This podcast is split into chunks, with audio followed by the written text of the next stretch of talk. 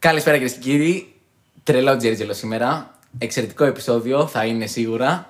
Έχω την τρομερή τιμή και χαρά να έχω κοντά μου τη Δήμητρα Νικητέα. Τζέρτζελο ένα χειροκρότημα για τη Δήμητρα Νικητέα. Ευχαριστώ, ευχαριστώ. Γεια σας, άνθρωποι, για χαρά. Λοιπόν, ε, αρχικά είμαι πάρα πολύ χαρούμενος γιατί είναι το πρώτο χειροκρότημα που υπάρχει σε καλεσμένο σε αυτή την εκπομπή. Κάθε φορά που το λέω δεν χειροκροτάει κανείς, οπότε είμαι υπερχαρούμενος. Λοιπόν, τη Δήμητρα σίγουρα την ξέρετε από την πολύ επιτυχημένη εκπομπή Click Debate που έχει, που έχει υπάρξει στο ίντερνετ. Εντάξει. Ε, η Δήμητρα είναι stand-up κωμικός, είναι... Ε, έχουμε συνεργαστεί πολλές φορές, πολλά και στο παρελθόν και χαίρομαι που συνυπάρχουμε και στο podcast πλέον. Καλώς ήρθες. Ευχαριστώ πολύ. Σε ευχαριστώ που με φιλοξενείς στη φωλιά σου. Ε, εντάξει. Ξεκινάμε τέλεια ήδη. Ε, λοιπόν, πώς είσαι, Δήμητρα, καλά; Ε, είμαι εντάξει. Είμαι Λοιπόν, εντάξει. Θέλω να πω ότι είναι το πιο ωραίο επεισόδιο ever. Okay, το κανονίσαμε λίγο τελευταία στιγμή, αλήθεια. Είναι σου στείλα πριν μια ώρα, ξέρω ότι δεν ξέρω τι κάνει. Καλά, εσύ. Πάμε για καφέ στο podcast μου. Οπότε θα εμπιστευτώ την κρίση μου και την σχέση μας και θα ξεκινήσουμε το podcast έτσι. Λοιπόν, θέλω να πω, ε, ξεκίνησε στα- το stand-up στα 16. Στα 17 θα πω εγώ. 17. Ναι. Είναι οκ. Είναι 17 να τα αφήσω. Ξεκίνησε στα 17. Εγώ τότε ήμουν 18. Ε, και θυμάμαι, ξέρω, ξεκινά στο open mic και γινόταν ένας τρελός ντόρος γύρω από σένα. Δηλαδή, Ισχύει αυτό. ισχύει full, ρε. Και ε, τολμώ να παραδεχτώ, το λέω πρώτη φορά ότι ο, ε, ζήλευα και λίγο, να σου είμαι ειλικρινής. Έχεις ακούσει. Ρούφατο. ε, ναι, ναι. Έχεις ακούσει, ρε παιδί μου, ξέρεις, πολλοί κόσμοι, ρε παιδί μου, που στην αρχή είναι, που καταλήγουν κολλητοί, στο, στην αρχή μισιόντουσαν, ρε παιδί μου. Δεν σε μισούσα. ναι. Αλλά είχα full, ξέρω, εγώ, είχα κάπω. Πολύ ε, ανθυγινό ρε παιδί μου και τοξικό, αλλά ρε παιδί μου, ξέρεις, λέγανε Α, η Δήμητρα το ένα το άλλο και ήμουν σε φάση, οκ, πρέπει να δουλέψω, ξέρω. Μου βάλεις αυτό το vibe. Α, εντάξει, δεν είναι το, το αμφισβήτησες. Όχι, Έλα, ρε. μου αρέσει για το παιδαρέλι. όχι, ξέρω ρε, εγώ. όχι, όχι. Ε, και όταν σε είδα, λέω εντάξει, είναι τρομερή. Και εγώ σε παρακολουθούσα και στο Facebook γενικότερα και σε εκτιμούσα πολύ, ρε παιδί μου. Αλλά ξέρεις, ήταν το πρώτο καμπανάκι, ρε, γιατί και εγώ ξεκίνησα σε πολύ μικρή ηλικία και είχα αυτή την τύχη. Ε, και δε- το θυμάσαι, ήμασταν πολύ τυχεροί που ξεκινήσαμε, ναι, μεν μικροί, αλλά σε μια περίοδο που το να ξεκινάς μικρός στο stand-up ήταν ε, πολύ σπάνιο. Ναι, ήσουν τσιγκάνος. Ήσ- Τι σου να. τσιγκάνος στο stand-up. που κάνεις πολύ νέους πράγματα. Α, οκ. Ακόμα αυτό. Εντάξει, οκ. Έχει μείνει αυτό. Ε, ναι, και ρε παιδί μου, ξέρεις, συζητιόταν, θυμάμαι όταν ξεκίνησα και εγώ, υ- υπήρχε αυτή η έννοια του Wonder Kid και ήταν όλοι πολύ εντυπωσιασμένοι με το πόσο ένα 17χρονο ξεκινάει stand-up, ας πούμε. Γιατί τότε στα open mic ήταν, ήμασταν εμείς που ήμασταν 17-18 και τριαντάριδες, ξέρω. Δεν υπήρχε ούτε, μέση κάστη- ούτε καν μέση κατάσταση. Άλλοι υπήρχαν, ξέρω, 25 plus, ξέρω, που ήταν, ξέρεις. Ε, κοιτάξτε, το πρώτο καμπανάκι που λέω: OK, δεν φτάνει μάλλον μόνο η ηλικία. Γιατί είχα επαναπαυτεί κάπως αυτό. Γιατί όλοι λέγανε: Ξέρω, Α, είσαι πολύ μικρός και θα έχεις μέλλον και το ένα και το άλλο. Και βλέπω: Ξέρεις, Δήμητρα Νικητέα πάει καλά και είναι πολύ καλή και το ένα και το άλλο. Και λέω: Εντάξει, πρέπει να αρχίσουμε να δουλεύουμε. Και αυτό ήταν το πρώτο καμπανάκι που μου χτύπησε.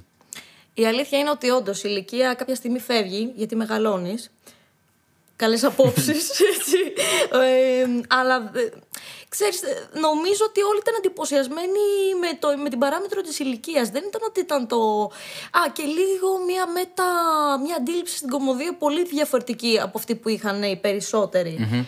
Ε, βέβαια, αυτό δεν ήταν και απαραίτητα ε, η συνταγή της επιτυχίας. Δηλαδή, το πόσες φορές πέθανα ήταν ασύλληπτο. Ναι. Ε, τώρα κι εγώ άκουγα καλά λόγια για σένα, ότι είσαι πολύ συμπαθητικό παιδί.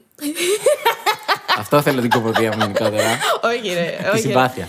Βλέπεις ότι αν έχουμε ρε παιδί μου έναν χρονικό ορίζοντα, ότι αυτό το πράγμα δεν λειτουργήσε, δηλαδή δεν το αξιοποίησα καθόλου, το, το γκλαμ που υπήρχε Τι γύρω. λες, μωρέ; Τι έκανα; Έχει κάνει. Έχεις κάνει πράγματα. Ε, έχα- Είχαμε κάνει double bill μαζί.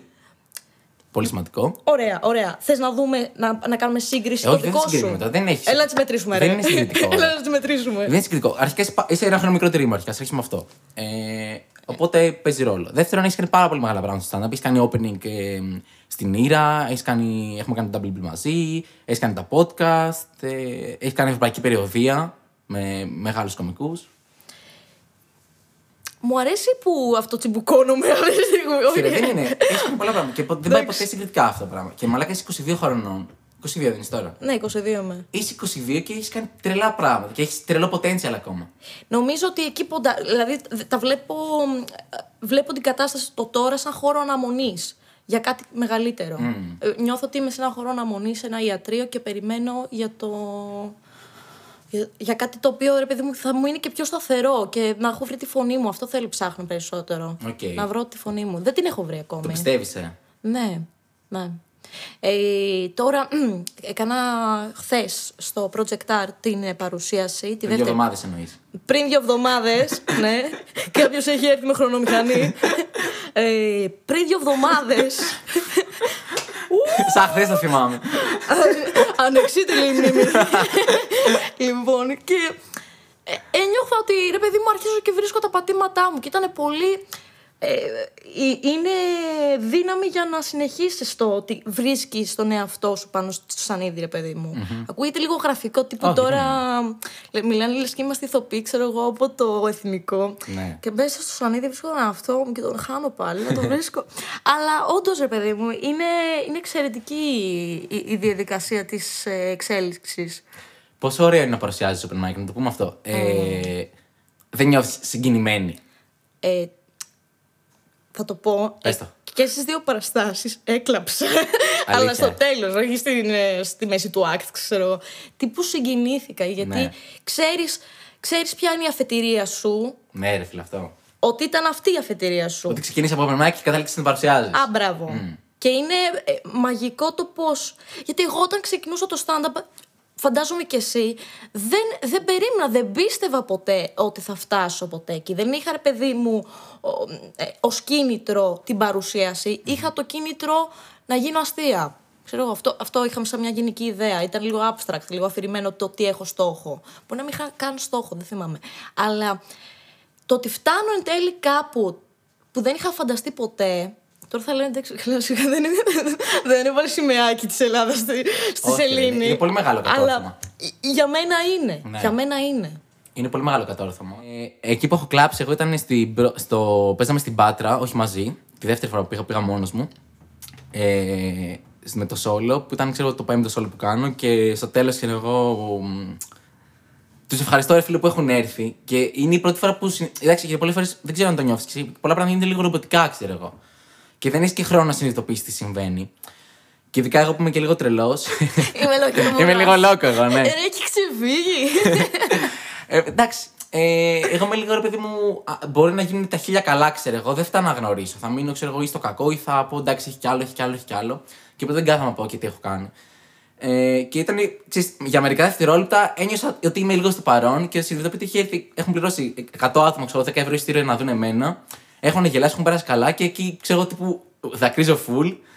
Και λέω: Σα ευχαριστώ πάρα πολύ, το εκτιμώ. Βουρκώνω, ακούγεται η φωνή μου σπάει. Και δεν, δεν κλείνω καν την παράσταση. Δηλαδή, είχε τελειώσει το κείμενο, αλλά έλεγα τι ευχαριστήσει. Δεν λέω καν σε ευχαριστώ πολύ. Απλά αφήνω το μικρόφωνο, καλή συνέχεια, γεια σας και φεύγω, ξέρω εγώ. Γιατί δεν ήθελα να κλάψω μπροστά στο κοινό. Και μετά βούρκασα με παίρνει η αγκαλιά ο Αδαμάκος που ήταν εκεί πέρα. Και ήταν πολύ συγκινητικό. Ό,τι πιο γκέι άκουσα σήμερα. Οκ, μοιράστηκα όχι, πολλά. όχι, ρε. ήταν- Είναι όντως πολύ συγκινητικό. συγκινητικό, ναι. Γιατί δεν έκατσε 10 λεπτά στη σκηνή να κλαίει μόνο. Δεν Τύπου ξέρω, αυτό, εντάξει. τέλος. Θα ήταν, ναι, θα ήταν λίγο περίεργο η αλήθεια είναι. Όχι, ρε. Αλλά εγώ δεν ξέρω. Εγώ, όταν ξεκι... εγώ το, δεν, το, ε, ε, δεν το παίρνω τόσο πολύ. Εγώ το είχα πάντα σαν στόχο να παρουσιάσω open mic. Δηλαδή, βασικά, έχω, είχα μια λίστα όταν ξεκίνησα που έλεγε ε, να κάνω πρώτη φορά stand-up. Check. Ε, να παίξω πρώτο πεντάλεπτο, δεκάλεπτο. Ε, πρώτο opening. Παρουσίαση open mic. Ε, headliner και solo. Και την έχω legit αυτή τη λίστα, ρε παιδί μου. Και όταν έσβησα και το solo, ένιωσα πολύ συγκινημένος. Αλλά εγώ ε, το είχα πάντα στα στόχο, ρε παιδί μου. Δηλαδή, ξέρεις, ξέρεις, όταν ξεκίνησα τα τρία τέσσερα πρώτα open mic και λέω ότι αυτό θέλω να κάνω στη ζωή μου, αυτό είναι το πάθος μου. Ε, ήταν ξεκάθαρο το τι θέλω να κάνω και να στοχεύσω εκεί. Δηλαδή, γι' αυτό δεν, εγώ δεν έπεσα τόσο πολύ από τα σύννεφα όταν έγινε, γιατί γι' αυτό πάλευα, κατάλαβες. Ναι, είχε στόχο προσήλωση, είχες μια στοχοθεσία Μπράβο, συγκεκριμένη. Δεν ήταν αφηρημένο. Ε, και όντως, ε, έθεσες ακριβώς τα στάδια του κομικού. Ε, κάποια στιγμή να γράψεις και μια πραγματική δουλειά σε, στο to-do list. Ναι, ναι, ναι. Όχι, εντάξει. Είναι πολύ σημαντικό. Είναι πολύ σημαντικό. Εγώ το solo π.χ. στο δικό μου μυαλό, στο χρονικό μου δικό μου ορίζοντα, είναι στο, κοντά στο άπειρο. Γιατί, ρε; Δεν ξέρω. Δεν ξέρω, δεν μπορώ να το δω κοντά. Δηλαδή, ε, είναι κάτι που αχνοφαίνεται σε, με σύννεφα και με κάτι αγγελάκι που έχουν άρπες. Δηλαδή, Ναι. δεν είναι κοντά μου. Είναι πολύ μακριά. Ξέρεις τι πιστεύω, ότι είναι έτσι δο, δομημένη η κατάσταση που σε μπλοκάρει κάτι που δεν πρέπει να σε μπλοκάρει γενικότερα. Ε, Τι με μπλοκάρει; Σε μπλοκάρει, φίλε, ότι δεν νιώθεις 100% έτοιμη να κάνεις κάτι, αλλά δεν είναι καθαρά στο μυαλό σου. Δηλαδή πρέπει να κάνεις αυτό το, στε- το. Είναι καλό να παίρνεις ρίσκα γενικά. Αυτό έχω καταλάβει. Και ρίσκα και να. να, να, να προσπαθείς να κάνεις κάτι παραπάνω και ας μην σου βγει. Ακριβώς. Δηλαδή, ε, και ας κάνεις opening και ας πάει κατά, ρε παιδί μου, το δοκιμάσεις και έτσι εξελίσσεσαι πραγματικά. Γιατί αν παίζεις μόνο 20 λεπτά και 10 λεπτά, δεν θα, δεν θα... και το τέλειο 20 λεπτά να έχεις. Οκ, πώς θα πας παραπάνω; Έχεις δίκιο. Και μάλιστα η αναβλητικότητα είναι προϊόν της τελειομανίας. Δηλαδή, αναβάλεις συνεχώς κάτι επειδή ξέρεις ότι δεν είσαι τέλειος. Ναι. Βέβαια, αυτό κρύβει και ένα μεγάλο ναρκισισμό. Και συνήθως οι άνθρωποι που αναβάλαν, ε, δεν δοκίμασαν, δεν πειραματίστηκαν και δεν τόλμησαν, δεν ρίσκαραν όπως είπες, έχουν να λένε και αυτό το γραφικό. Καλά, άμα δούλευα όπως δούλευες εσύ, καλά θα είχα φτάσει. Α, Και αυτοί οι άνθρωποι είναι ένα τίποτα για μένα. Ε, φοβάμαι μην πέσω σε αυτή τη λούπα mm. της τελειομανίας. Εφόσον δεν είμαι έτοιμη ακόμα, δεν νιώθω έτοιμη, δεν θα το δοκιμάσω. Ναι, αλλά τέντωσε το γαμμένο σκηνή. Δεν γίνεται διαφορετικά. Έχεις δίκιο.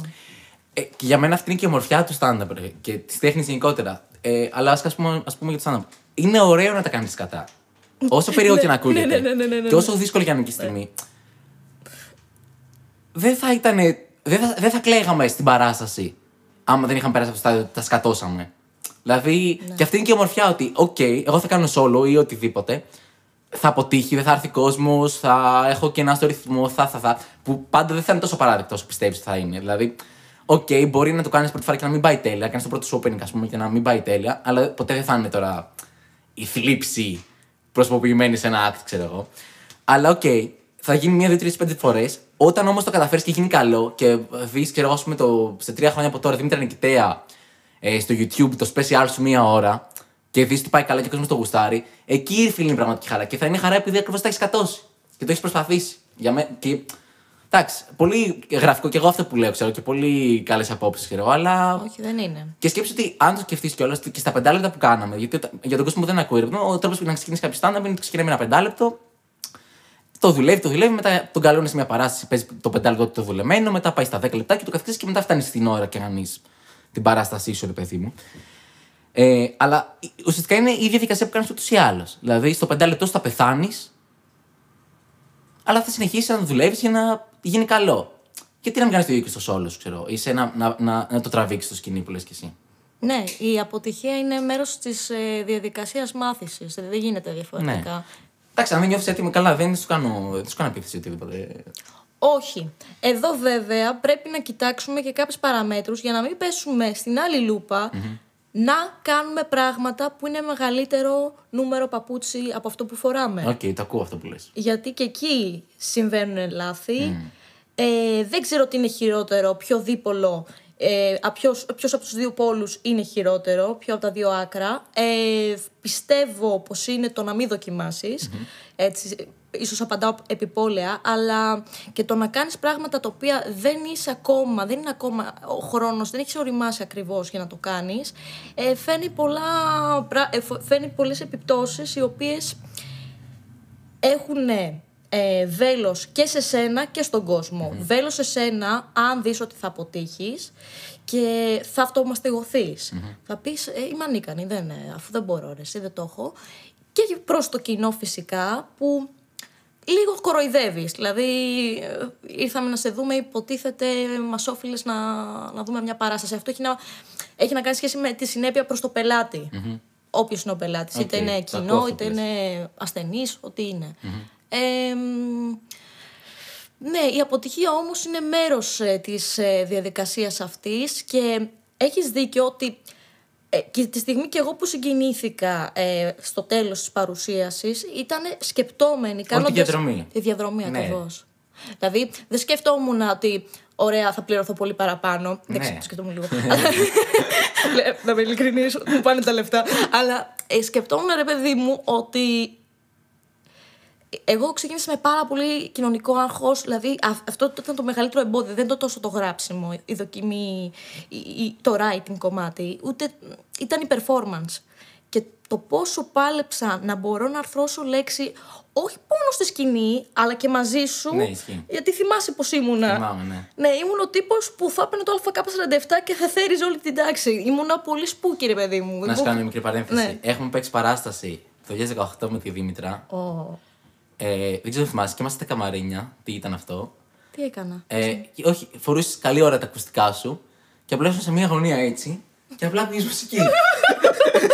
Καλά, αυτό το κάνω ακόμη, δηλαδή δεν έχει να λέει. και τώρα βλέπεις τρει-τέσσερι κομικούς να μιλάνε, να είναι μια παρέα και τέτοια και, και στη γωνία η Δήμητρα με ακουστικά και να είναι. να νιώθω φουλ άσχημα, ρε. Να λέτε.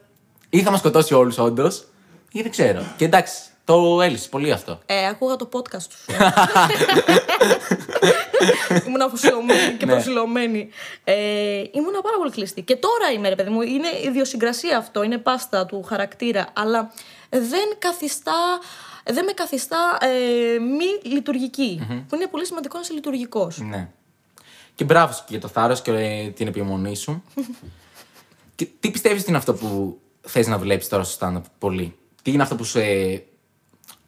Που νιώθεις ότι είναι το όλο τόσο μακριά, ας πούμε. Ποια στοιχεία θες να εμπλουτίσεις στο stand-up σου, τι θα θέλει να βάλεις, τι θα θέλει να δοκιμάσεις το, το επόμενο διάστημα, τα επόμενα χρόνια; Η αλήθεια είναι ότι σκεφτά, σκεφτάω. Σκέφτομαι. Σκέφτομαι με το, το άμεσο μέλλον συνέχεια και όχι το, το εγγύς μέλλον. Όχι ένα διάστημα το οποίο δεν έχει ε, συγκεκριμένο location, συγκεκριμένο date. Δεν, δε- σκέφτομαι το αύριο. Ε, ακούγεται λίγο life coach αυτό, αλλά ε, όντως το κάνω για να υπάρχει και μια λειτουργικότητα στο πρόγραμμα. Γιατί αν σκέφτομαι, εγώ χάνω χρόνο για να σκεφτώ το 2053. Ναι. Ε, χάνω χρόνο πολύ και πολύτιμο. Ε, αυτό που θα ήθελα όμως άμεσα να λύσω είναι λίγο τα δομικά στοιχεία, τις συνδέσεις των κειμένων, το wording. Το wording κάνω πολύ, δηλαδή το έχουμε τσεκάρει και μαζί που έχουμε γράψει μαζί. Ε, έχεις πολύ, καλά, ac- ε, πολύ καλό wording στα act out. Μιλάς φυσικά, δηλαδή εγώ είναι λες και γράφω. Ναι. Που όντως γράφω τα κείμενα, αλλά το κοινό υποσυνείδητα δεν πρέπει να έχεις στο μυαλό του ότι ο τύπος τα έγραψε και μας τα παρουσιάζει. Πρέπει να είναι ένας ευθύς ε, δια, μονόλογος που κάπως είναι και διάλογος. Δηλαδή υπάρχει και αυτό το, ναι σωστά τα λέει, από το κοινό και εσύ συνεχίζεις. Ναι και θα συνεχίσω όμως τώρα γιατί τα, τα λέω σωστά. Και αυτοί κελάνε ξέρω εγώ. Ε, δεν πρέπει να είναι ένα text, πρέπει να το δουν ως μια performance. Ίσως αυτό πρέπει να διορθώσω και σε δεύτερη... σ- μ, τι άλλο. Ε, θα ήθελα πάρα πολύ να... Εντάξει, το με τριγκάρει πάρα πολύ η ιδέα του να κάνω μία πιο ψερβέ, κάτι πιο ψερβέ. Ε, πιο πασπαρδενη- πασπαρδενική κομμωδία, δεν ξέρω αν υπάρχει ρεύμα γι' αυτό, Ναι. αλλά θα ήθελα να κάνω σχόλια ε, πάνω στο πώς οι άνθρωποι συμπεριφέρονται. Εντάξει, να σου πω κάτι. Θεωρώ ότι όλοι κάνουμε λίγο observational comedy. Ναι, ναι. Και εσύ κάνεις, έχεις στοιχεία observe. Ε, αυτά που τώρα έγραψα ένα νέο δεκάλεπτο είναι μόνο observe. Είναι, μιλάω μόνο για ανθρώπους που εννοείται ότι είμαι και εγώ σε αυτό το μέρος. Δηλαδή βλέπω τον άλλον και βρίσκω αυτό το αστείο γιατί και εγώ έχω προσποιηθεί αυτή την κοινωνική ευγένεια. Δηλαδή βλέπω τα στοιχεία του εαυτού μου. Αλλά συνήθως μιλάω σε πρώτο πρόσωπο. Ναι, ναι, ναι. Ε, έχω άγχος, έχω κατάθλιψη. Ε, η κυρία Καλφοπούλου είναι το δικό μου ιστορικό. Δεν είναι το ιστορικό. Δεν ξέρω αν αγγίζει κάποιον άλλον. Ενδεχομένως να αγγίζει Αλλά δεν. Ε, είμαι, μιλάω σε πρώτο πρόσωπο. Οκ, αλλά και αυτό εντάξει, αφενός χρειάζεται μια ε, άλφα παρατήρηση, ας πούμε, στον εαυτό σου, σίγουρα. Αλλά ρε παιδί μου, ξέρω εγώ και. μ, Το 10 είναι για το Θεό που έχεις, ξέρω εγώ. Και αυτά είναι, είναι observational comedy ε, αστεία. Και νιώθω βασικά φτιάξει μια θεωρία στην οποία δεν ξέρω κατά πόσο ισχύει, τη σκέφτηκα προχθές. θα ανακα, ανακαλέσω σε άλλο podcast, άμα λέω Οκ. βλακίες, οκ. Κατά την οποία. Ε, Εντάξει, είναι λίγο μπακαλίστικη και γενικεύω, αλλά δεν πειράζει. Αν κάνεις observational comedy, προσπαθείς 5 στα 10 στην κωμωδία και οτιδήποτε άλλη μορφή κωμωδίας, τύπου σουρεάλ ή οτιδήποτε, για μένα ε, απαιτούν να κάνεις observational comedy, κομμωδία παρατήρησης, αλλά δουλεύεις και λίγο παραπάνω. Κατάλαβες. Ναι, δηλαδή, ναι, νιώθω και ξέρω ότι να σου πω, ρε παιδί μου, ότι. μ, Τι να σου πω, τα. Δέντρα, τα χριστουγεννιά- χριστουγεννιάτικα δέντρα π.χ. τα στολίζουμε μόνο μπροστά και όχι από πίσω. Χαχαχα, γελάμε. Όντως όλοι το κάνουμε αυτό. Όλοι δεν στολίζουμε το δέντρο από την πίσω πλευρά γιατί δεν φαίνεται. Αλλά αυτό είναι μια απλή παρατήρηση. Κάνα και δύο-τρία αστάκια πάνω σε αυτό. It's okay. Το να πει μετά ότι τα δέντρα, ε, what if, ξέρω τι θα γινόταν αν πήγαιναν σε πάρτι και σκάγανε ντυμένοι μόνο με ε, ξέρω, εγώ, κατωρούχα και πάνω τίποτα ή οτιδήποτε, ξέρω εγώ, whatever.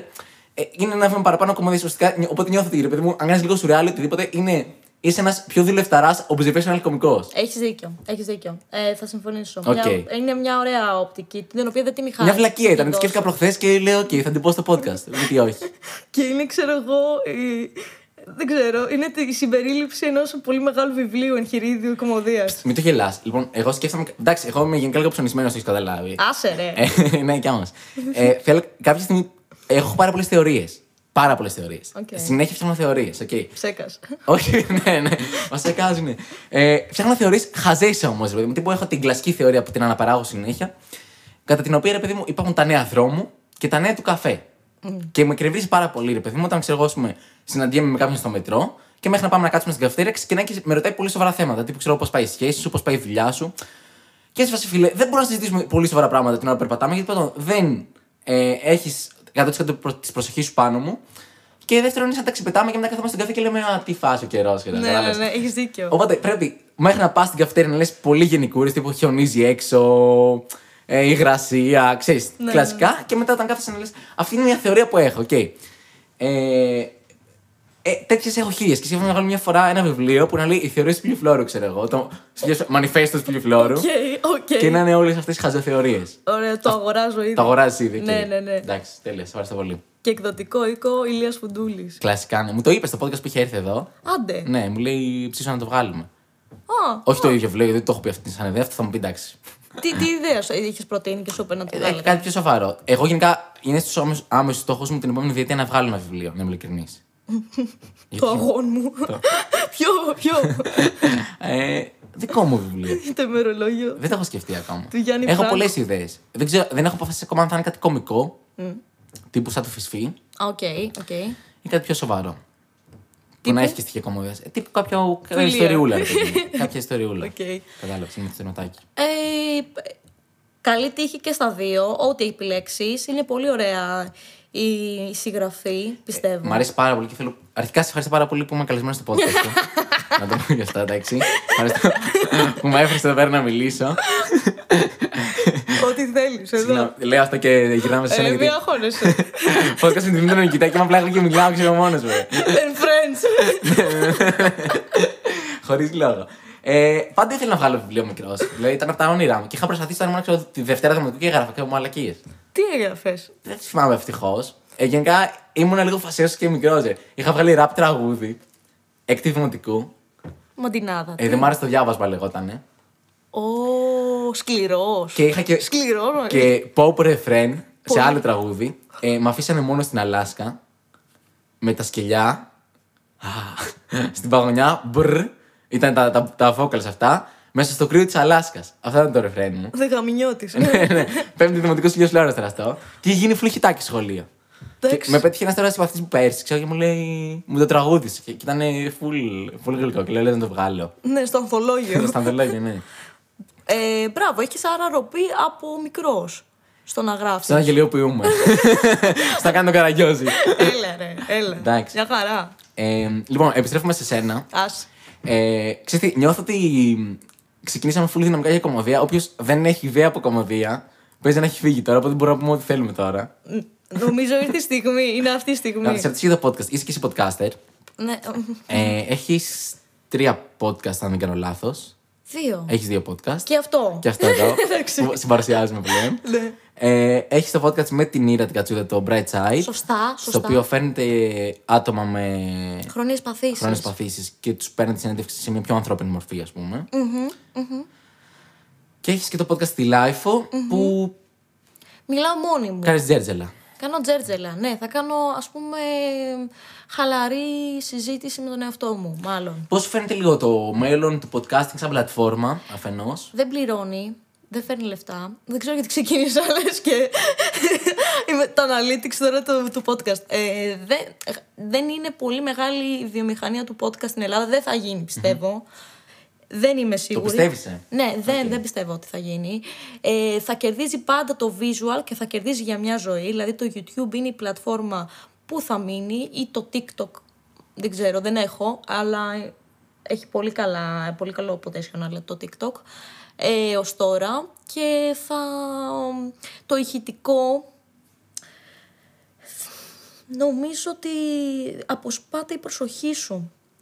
Ε, Εν τω μεταξύ το έχουμε το podcast για να αποσπάται η προσοχή μας, δηλαδή είναι τύπου πλένουμε πιάτα και ακούμε και podcast. Ε, είναι πολύ καλό που έχεις κάνει vidcast εσύ π.χ. Θεωρώ ότι ενώ μένουμε στάσιμοι, ενώ απλά τι, τι γίνεται, απλά κοιτάνε το πρόσωπό μας και μ, Το χαλάνε... κοιτάνε όμως. Ωραία, θέλω μια ερώτηση Το να κάνω κοιτάνε. στιγμή. Όποιος ακούει το podcast αυτή τη στιγμή τώρα, να σχολιάσει από κάτω αν μας έβλεπε πριν κάνουμε την ερώτηση ή αν απλά μας άκουγε στο background. Ή απλά τον έπαιζε. Ναι, νομίζω. Ελπίζω ένα από τα δύο πρώτα. πραγματικά το ελπίζω. Αλλά να μας πει πραγματικά, γιατί το έχω πάρει. Εγώ πιστεύω ότι τώρα, αυτή τη στιγμή που μας ακούνε, το πήρε και λίγο. Είναι πολύ ε, περίεργο από το ότι μιλάμε στο μέλλον, τέλος πάντων. Ναι, Πιστεύω ότι κάποιος καιρό παίζει LOL, σουγκαρίζει, κάνει οτιδήποτε κάνει, ξέρω εγώ. Κάνει κάτι side και απλά μας ακούει. Και έχει και το vidcast. Αν ας πούμε γίνει κάτι τώρα, ρε παιδί μου, και μου χύσει τον καφέ στη μουρή, please μην το κάνεις. και γίνει τζέρτζιλο, εκεί θα το εναλλάξεις να δεις την εικόνα. Κατάλαβες τι εννοώ; Δεν παίζει τόσο ρόλο το ότι είναι vidcast. Για μένα. Νομίζω Είναι ένα bonus. είναι με ένα bonus μόνο. Ε, θα το δεις εσύ που ξέρεις και ε, βλέπεις τα, τα, τα, τα, τα views σου, τα views σου και βλέπεις και επίσης και τις, ε, τις λήψεις, τα, πώς λέγεται, τα clicks που έχεις στο Spotify. Το Ναι. ανεβάζεις Spotify; Ναι, το ανεβάζω. Ωραία. Τι βλέπεις; Καλά, καμία σχέση, ρε. Το Spotify μου έχει το 1% των views του YouTube. Καλημέρα. Ε, νομίζω ότι είναι μια επιβεβαίωση των παραπάνω. Ναι, οκ, εντάξει. Δεν ξέρω. Spotify θα είναι για μια ζωή Δεν είναι ρε, μουσική. εσύ, Δημήτρη, μεταξύ για ποιο λόγο. Γιατί το YouTube σου προβάλλει και το. σε προωθεί. Από μόνο... Δες μου, αν εγώ ανοίξω το YouTube τώρα, θα μου βγάλει προτεινόμενα μπαμ. Podcast πλήρω φορέ Δημήτρη και θα το πατάω. Το Spotify αν το ανοίξει, δεν θα σου βγάλει βγήκε καινούριο επεισόδιο, κατάλαβες. Οπότε παίζει ρόλο και. και... η- Παίζει ρόλο και, και η δυναμική που έχει ούτως ή άλλως στο μέσο. Παίζει ρόλο, ξέρω εγώ, και ο αλγόριθμος που το Spotify δεν σου πλη... πλην του ραδιοφώνου και των προτάσεων στη μουσική. Δεν σου προωθεί νέα podcast ή Ίσως δεν έχει γίνει και συνήθεια ακόμα. ναι, δεν έχει γίνει συνήθεια. Γιατί εγώ διαφωνώ σε αυτό που λες, γιατί για μένα θεωρώ ότι το, το podcast στην Ελλάδα, το podcast γενικά, ε, είναι το, ήρθε για να μείνει. Θα μείνει, εννοείται θα μείνει, αλλά δεν θα έχει την ίδια δυναμική που θα έχει το YouTube. Και το Vidcast νομίζω δεν.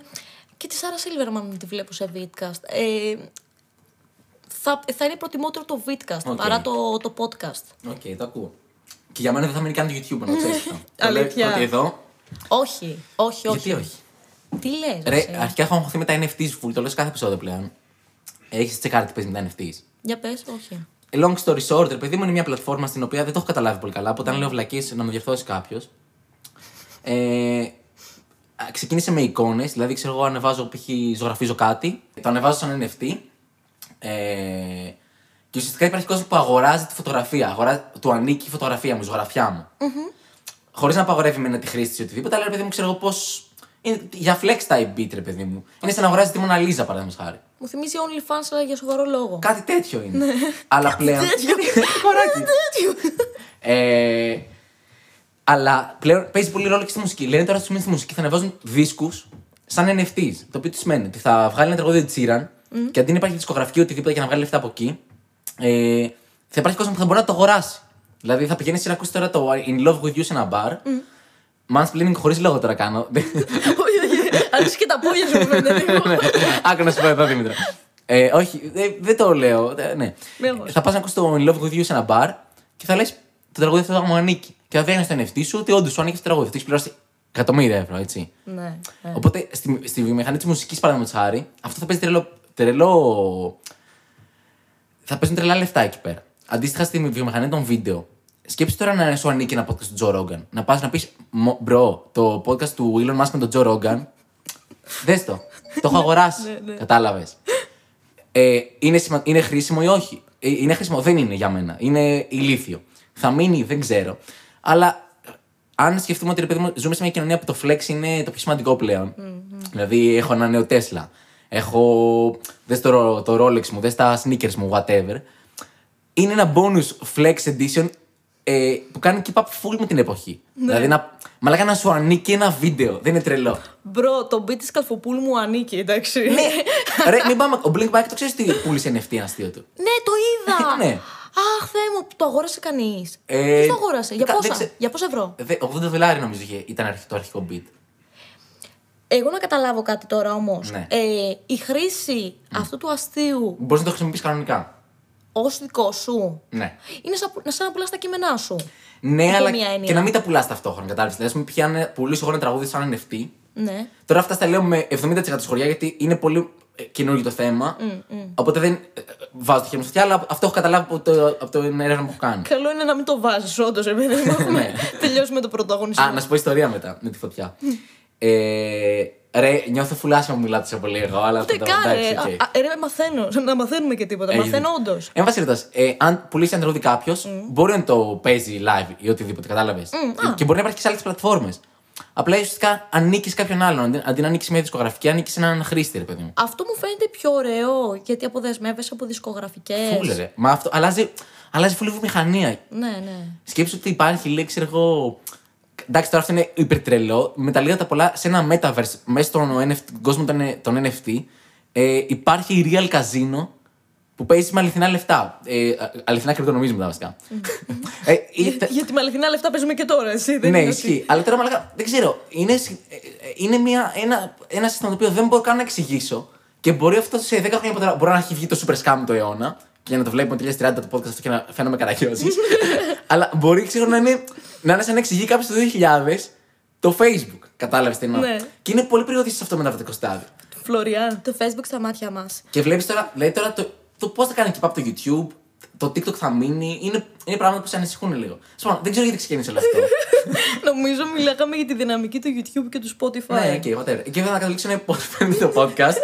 και ήθελα να σε ρωτήσω πώς ε, πώς φάνηκε ο ρόλος του συνδεξιαστή. Πώς είναι, πώς είναι στην άλλη καρέκλα. Η άλλη καρέκλα ε, νομίζω ότι είναι πιο ιδανική για μένα. Δηλαδή, αν. Δεν ξέρω, έχω μάθει να ακούω. Ε, έχω μάθει να ακούω και ακούω καλύτερα από ό,τι μιλάω. Ε, βέβαια, πρέπει να κάνω στοχευμένες ερωτήσεις και πρέπει ε, να κάνω τον άλλο να νιώσει άνετα. Εκεί είναι το πρόβλημά μου, ίσως λίγο, στο να, κάνω, να νιώσει άνετα ο άλλος. Ε, αλλά υπάρχει ένας τρόπος μαγικός, με την ήρα κυρίως, δηλαδή υπάρχει ένα κόμπο τρελό, όπου τον φέρνουμε τον άλλο σε μια θέση που όχι απλά μπορεί να μας ανοίξει το θέμα του για τη χρόνια πάθηση, αλλά και για άλλα ζητήματα γύρω-γύρω, τα ερωτικά του, που είναι λίγο random βέβαια, αλλά ναι, μπορούμε να το κάνουμε αυτό. Ε, ο... Πρέπει να έχεις μάθει να ακούς. Είναι πολύ σημαντικό να ακούς και όχι απλά να είσαι επόμενη ερώτηση ποια είναι να Να θυμηθώ καταλαβαίνεις τι συμβαίνει και τη στιγμή. να καταλαβαίνεις τι συμβαίνει εκείνη τη στιγμή. Γιατί από αυτό που θα σου πει ο άλλος, μπορεί να σου δώσει ένα καρότο το οποίο να σου οδηγήσει κάπου που δεν, που δεν είχες ανακαλύψει στην ε, σκαλέτα σου. Ναι, ισχύει. Και να βγάλεις όλο το ζουμί. Τώρα μιλάμε, υποθέτω, αυτοί που κάνουν συνεντεύξεις, ξέρω εγώ, επαγγελματικά στην τηλεόραση. Δεν ξέρω κατά πόσο λειτουργούν με σκαλέτες απαραίτητα. Ο Αρναούτογλου π.χ. Ο Αρναούτογλου π.χ. ε, που είναι επαγγελματίας σε αυτό που κάνει. Έχει μια συγκεκριμένη σκαλέτα. Δεν νομίζω. Πάντα όμως θα πει για την ψυχοθεραπεία που έχει κάνει στη ζωή του. Δεν ξέρω. Ισχύει αυτό. Καλή παρατήρηση. Κρέτα. Ρε, νομίζω. Δεν ξέρω, δεν ξέρω αν θα το δει το βίντεο ποτέ, αλλά είναι τύπου. Ε, έχεις χωρίσει. Ε, έχεις χωρίσει, έτσι.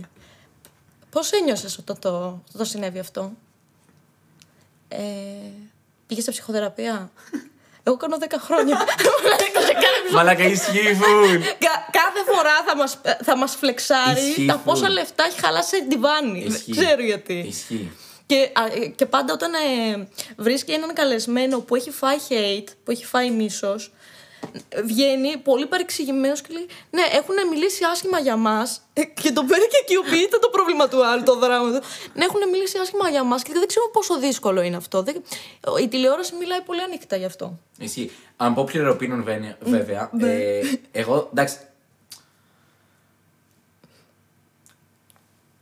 Ε, ε, πώς θα φιλτρά- υπάρχει τώρα ένα αγγελάκι στο μυαλό μου που λέει Πες τις σκέφτεσαι και ένα διαβολάκι που λέει Όχι, ανάποδα. Whatever. Υπάρχουν φωνές που μου λένε Μην πεις κάτι γιατί ξέρεις, είναι δύσκολο να μιλάς για πρόσωπα, ρε παιδί μου. Δημόσια. Δημόσια, ναι. Whatever.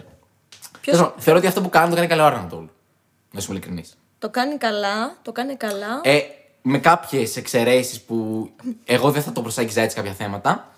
Αλλά σε γενικές γραμμές, ρε παιδί μου, κάπως και αν μπο- το δούμε τελείως ομάρα, ρε παιδί μου, πώς χειρίζεται μια συνέντευξη, νομίζω ότι πηγαίνει σχετικά ομαλά στο να ανοίξει τον άλλον και να ε, του εμπιστευτεί ο άλλος πράγματα. Οργανικά, ναι. Ε, τώρα, γενικότερα, οι τηλεοπτικοί συνεντευξιαστές πρώτον έχουν την αρχισυνταξία που είναι διαφο- παίζει και αυτό μεγάλο ρόλο. Γιατί είναι διαφορετικό να ψάχνεις εσύ και να αφιερώνεις χρόνο ε, στην έρευνα. Γιατί ρε παιδί μου συνηθίζει τον άλλον, συνηθίζει το πώς μιλάει, το πώς ανοίγεται, τον παρατηρείς. Δηλαδή είναι, είναι διαφορετικό να σου δώσουν. Μπορεί να έχεις τις ίδιες ερωτήσεις, να καταλήξεις μόνος σου με την έρευνά σου, με την αρχισυνταξία, τις ίδιες ερωτήσεις.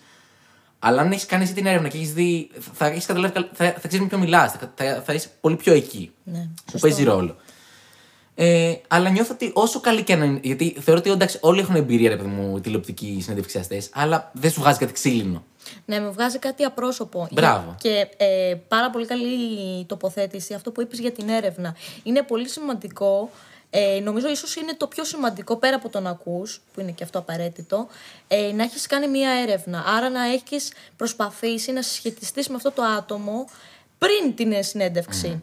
Ε, για μένα πρότυπο και υπόδειγμα συνέντευξης, όχι απλά σε τηλε- δεν είναι τηλεοπτικό το πρόσωπο αυτό, είναι ο Κώστας Μανιάτης. Δηλαδή, ο, όσους έχει προσεγγίσει, ε, ξέρει για αυτούς, δηλαδή από rappers, τους, ε, τους έχει προσεγγίσει με έναν τρόπο που έχει διαβάσει μέχρι και την ψυχή τους. Δηλαδή δεν, είναι, δεν στέκεται μόνο στο τι θα πει η Wikipedia, ξέρω εγώ, θα μπει και κάπου αλλού.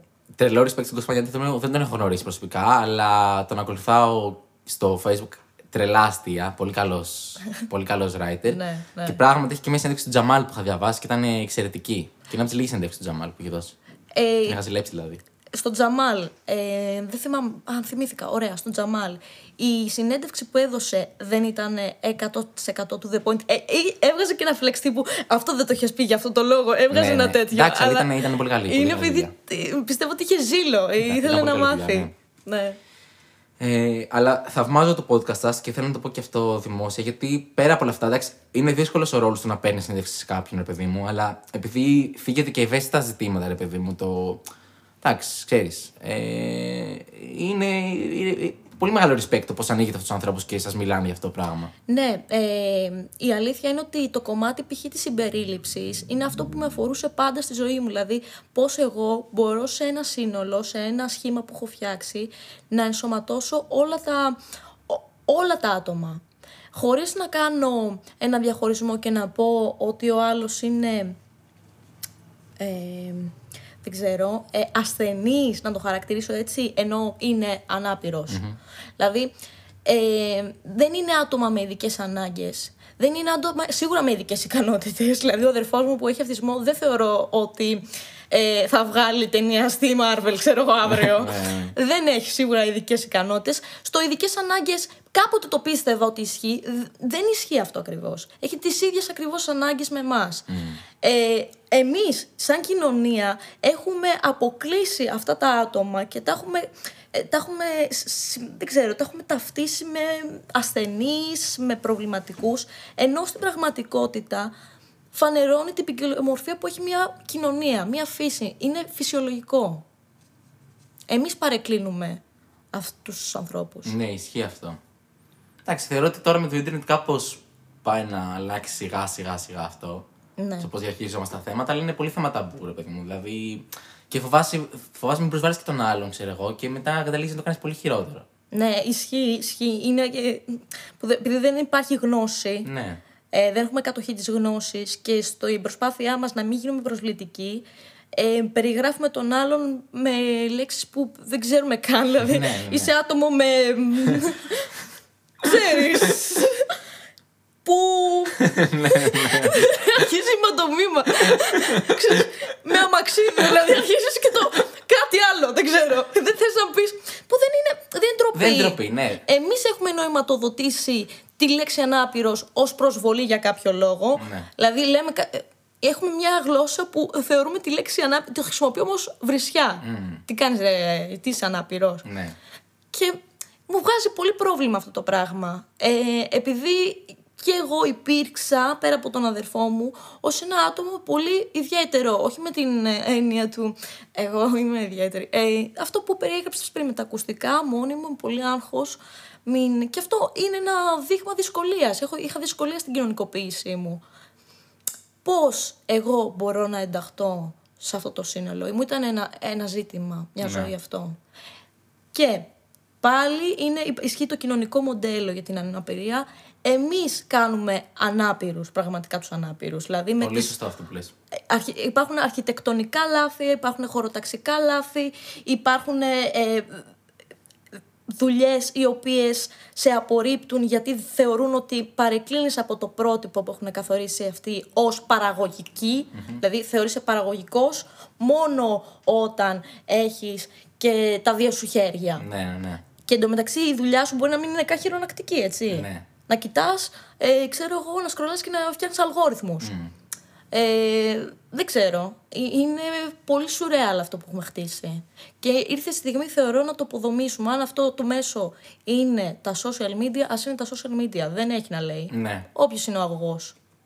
Συμφωνώ πάρα πολύ και αυτό ισχύει και για τους ανάπηρους, ότι τους κάνουμε ανάπηρους εμείς. Και, και, και για το άγχος ισχύει πολύ αυτό, ρε παιδί μου. Ότι παίρνεις ένα άτομο το οποίο, ρε παιδί μου, όντως είναι κλειστό, ξέρω εγώ, α, ε, έχει άγχος στις κοινωνικές τους αναστροφές, ας πούμε. Και εμείς έχουμε τώρα ένα. Εξα... εξα... Ξεδανακεύσει. Ναι, μένο πρότυπο. Μπράβο. Ε, του πώς είναι ο τέλειος άνθρωπος και να είναι cool και χαβαλές και τα νημανίδης στα e-beat. Και καταλήγεις τώρα αυτό. Το, το συγκρίνει. Εγώ. Α, καλά, συγγνώμη. Κάποιος έχει φίλους. Κανένας δεν έχει φίλους.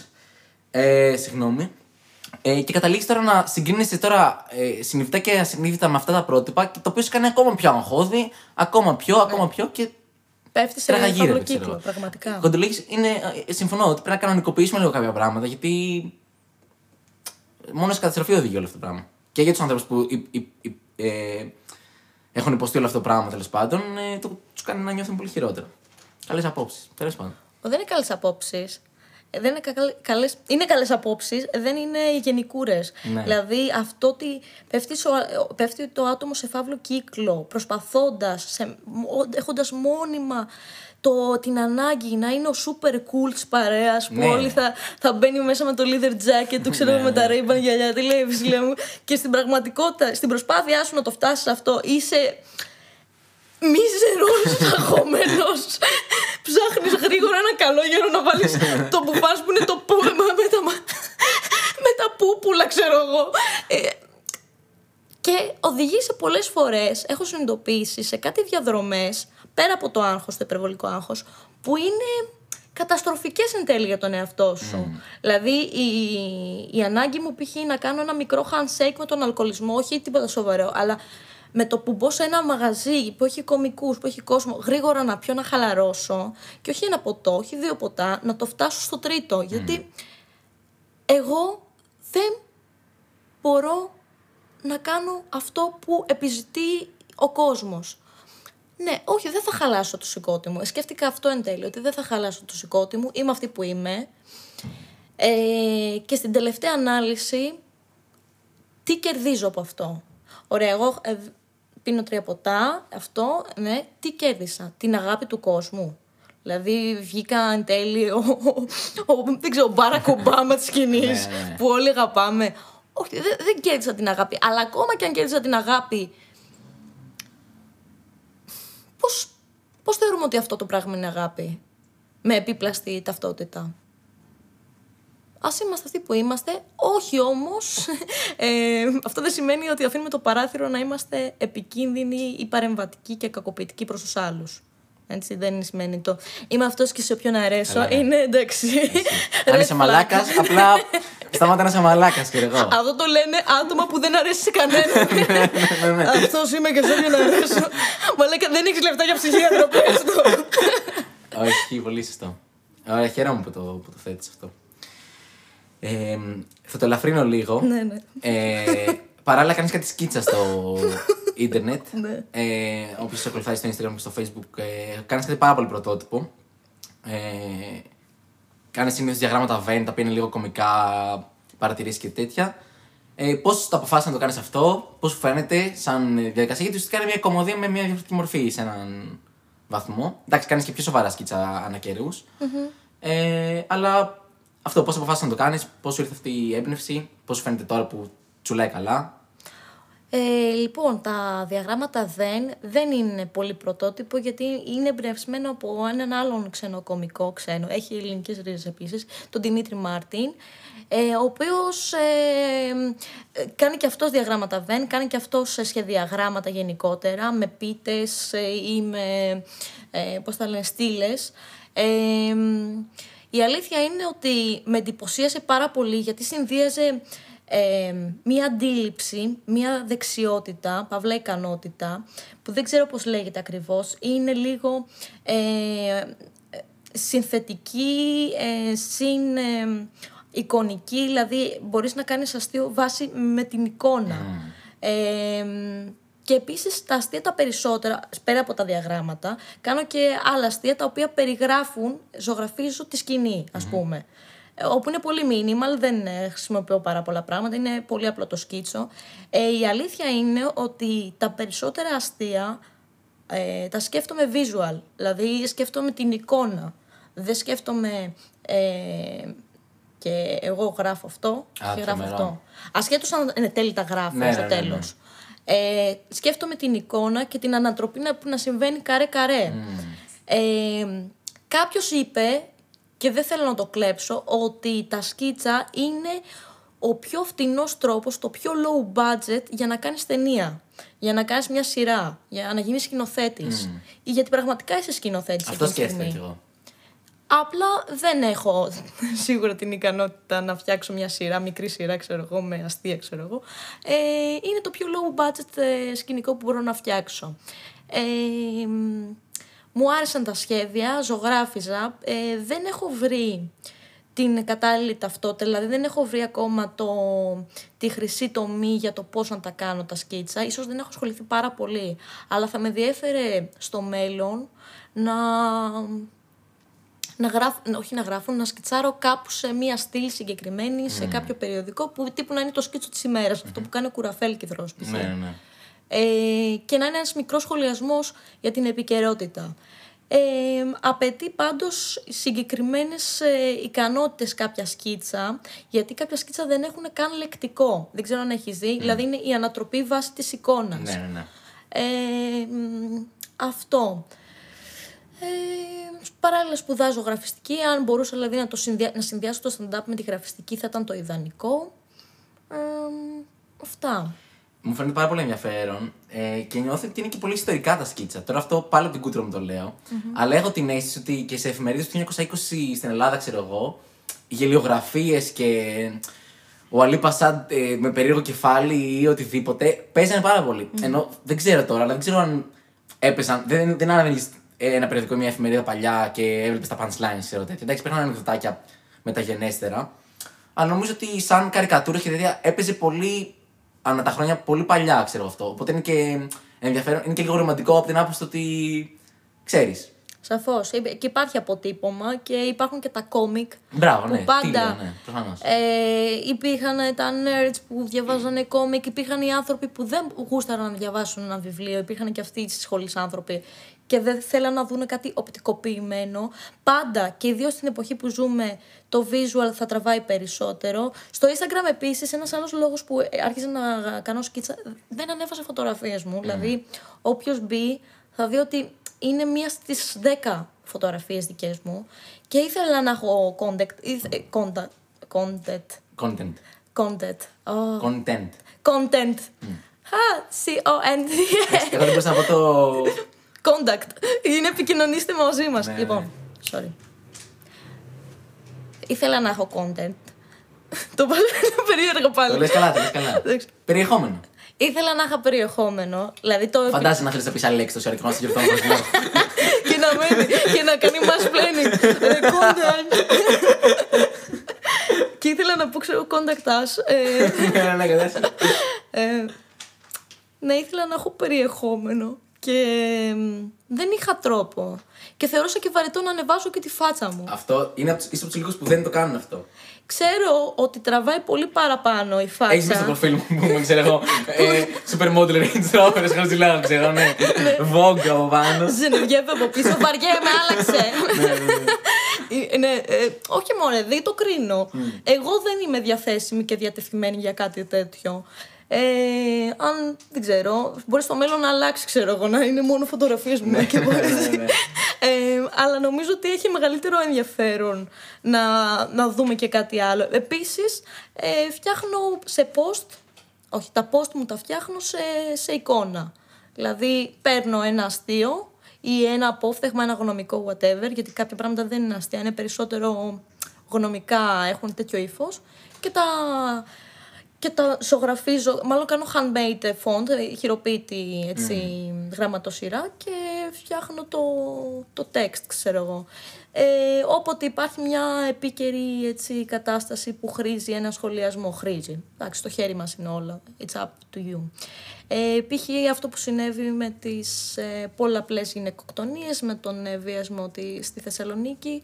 Ε, δεν θεωρώ βέβαια ότι είναι καθήκον του καθενός και πώς το να σχολιάζει το κάθε τι. Αλλά αν μπορώ, θα Ναι. το κάνω. Ε, κοίτα, εγώ νομίζω ότι εκτιμώ τους ανθρώπους που παίρνουν θέση Ναι. γενικότερα σε αυτά τα ζητήματα. Θα μου πεις τώρα και τι θέση παίρνει, παίζει. Μάλλον το λέω υποκειμενικά γιατί αν κάποιος πάρει θέση και είναι από την αξιότυπου, γιατί. Ε, Πώς το είχε πει για, για την. Ε, για τη Μάγδα Φίσα το είχαν πει. Με το μαλλί στο πέρα, το πέραμα, όχι. Α, ναι, ναι, ναι, ε, στο, για το πέραμα, ναι, ναι, ναι. Ναι. Και για πέραμα ήταν φροντισμένη η κοπέλα, Ναι, ε, δηλαδή εντάξει, δεχτενισμένη. τώρα Αυτό είναι τραγικό, ξέρω εγώ. Οπότε ναι. Είμαι υπέρ των ανθρώπων να παίρνουν θέση ε, που να μην είναι ρε παιδί μου στο άλλο άκρο, αλλά και αυτό είναι λίγο περίεργο. Whatever. Ε, θεωρώ ότι ναι, εντάξει, είναι ωραίο που παίρνεις θέση σε αυτά, σε αυτά τα ζητήματα. Γιατί κάνεις και καλό, ρε παιδί μου. Εντάξει, ο λίγο κόσμο. Απ' την άλλη, ξέρεις τι γίνεται, είναι και το άλλο. Ότι λες, ξέρω ότι έχουν βήμα πολλοί, πολλοί κόσμος και τους εμπιστευόμαστε θεωρητικά, που αντικειμενικά δεν είναι και τίποτα. Εμένα αυτό πολλές φορές κάπως με. Δηλαδή, οκ, θα πάρω θέση για κάποια ζητήματα τα οποία με αγγίζουν και θεωρώ ότι ξέρεις, θέλω να μιλήσω. Αλλά μετά λες ότι οκ, και ο άλλος δεν με ακολουθάει για αυτό το λόγο. Δεν είμαι ρε παιδί μου ραψοδός ή οτιδήποτε και. Εντάξει, είσαι απλά ένας κωμικός, ας πούμε. Ισχύει, ισχύει. Ε, και έχει μπει πολλές φορές σε συζήτηση στην κοινότητα, σε, πιο δια... ε, σε προσωπική σχέση τώρα μιλάμε, ε, το ότι π.χ. ένας κωμικός μονίμως σχολιάζει τα κοινωνικά ζητήματα της επικαιρότητας. Ε, και κάποιος, σε κάποιους έχει κακοφανεί αυτό, γιατί είναι λίγο σαν να εκμεταλλεύεται το δράμα του καθενός ε, και τεροφωτίζεται. Ε, βγαίνει στα trends γιατί απλά σχολιάζει κάτι. Ναι, σίγουρα η δουλειά σου είναι η κομμωδία και από αυτό σίγουρα βγάζεις λεφτά. Ε, απλά αν μπορείς να γράψεις κάτι όχι απαραίτητα ε, με, μ, με δοκιμιακό λόγο, κάτι το οποίο να είναι έξυπνο και να είναι wit ρε παιδί μου και να χρησιμοποιεί το, το τέχνασμα της, ε, την, τη λογική της κομμωδίας. Δηλαδή, κάποια πράγματα, κάποια wordplay που φαίνονται έξυπνα, ξέρω εγώ, όταν γράφουμε κάτι συνεχονομικό, χρησιμοποιούμε τη λογική της... Ε, ο Πάρης π.χ. που έχει γράψει πάρα πολλά, ξέρω εγώ, για τις γυναικοκτονίες ή για... Έχει χρησιμοποιήσει το τρόπο που γράφει το αστείο του. Ναι. Αν μπορεί να το κάνει αυτό και για ένα κοινωνικό ζήτημα, γιατί όχι; Ναι, οκ, σε αυτό συμφωνώ. Δεν ξέρω κατά πόσο. Συγγνώμη, sorry, sorry. Όχι, πες. εγώ συγγνώμη, πες, πες. Δεν ξέρω κατά πόσο βέβαια. Είπες κάτι βοηθάει τον κόσμο αυτό. Δεν ξέρω κατά πόσο. Αν ένα post μου έχει βοηθήσει. Πιστεύω ότι έχει βοηθήσει. Δεν ξέρω, σε αυτό δεν μπαίνω όρκο. Δεν πιστεύω ότι κάποιος κοιμάται το βράδυ και λέει Ευτυχώς η νικητέα ανέβασε Ναι, σήμερα. στο ευχαριστώ, thanks. Λέει, λέει, τι, όχι, εντάξει. Αλλά, Δαλάι ρε, Λάμα. Είναι σαν, σαν τη συζήτηση που κάναμε πριν για τους ανάπηρους, ξέρω. Ναι. Ε, το ότι συζητάμε για τέτοια θέματα μπαίνει και στο συνείδητο του κόσμου, ρε παιδί μου, κάποιες ε, συμπεριφορές που θα έπρεπε να θεωρούνται δεδομένες, ας πούμε. δηλαδή το πώς θα φέρει σε έναν άπειρο, το πώς θα κατακρίνουμε μια παρανοχλητική συμπεριφορά, ξέρω και κακοποιητική συμπεριφορά. Ε, δημιουργεί νομίζω ασυνείδητα, περνάει την πληροφορία σε κάποιους που ξέρεις, είναι λίγο ντεμή ή θα, θα, πάρουν, ξέρεις, θα αρχίσουν να, στρέφονται λίγο, να σκέφτονται λίγο πιο Ε, πιο κοινωνικά, ενδεχομένω πιο. Αυτό όμως με τη δύναμη της μάζας, δηλαδή αυτό θα αλλάξει, θα αλλάξει το μενταλιτέ του άλλου. Εκεί Δεν θα το κολλείω αλλάξει, ρε. Γιατί σκέψει ότι. Συγγνώμη που σε διακόπτω. Όχι, όχι, μην αγχώσαι. Ε, νιώθω ότι, ας πούμε. Π.χ. ε, ε, Νομίζω ότι είναι σόφρο να παραδεχτούμε. Ξέρω εγώ ότι οι παλιότερες γενιές από εμάς, πριν από εμάς, ήταν λίγο πιο σεξιστικές κοινωνίες, ξέρω εγώ, πιο ρατσιστικές οτιδήποτε. Θεωρώ ότι τώρα δεν ζούμε πλέον σε μια τέτοια κατάσταση σ- πλεο- στην πλειοψηφία, ας πούμε.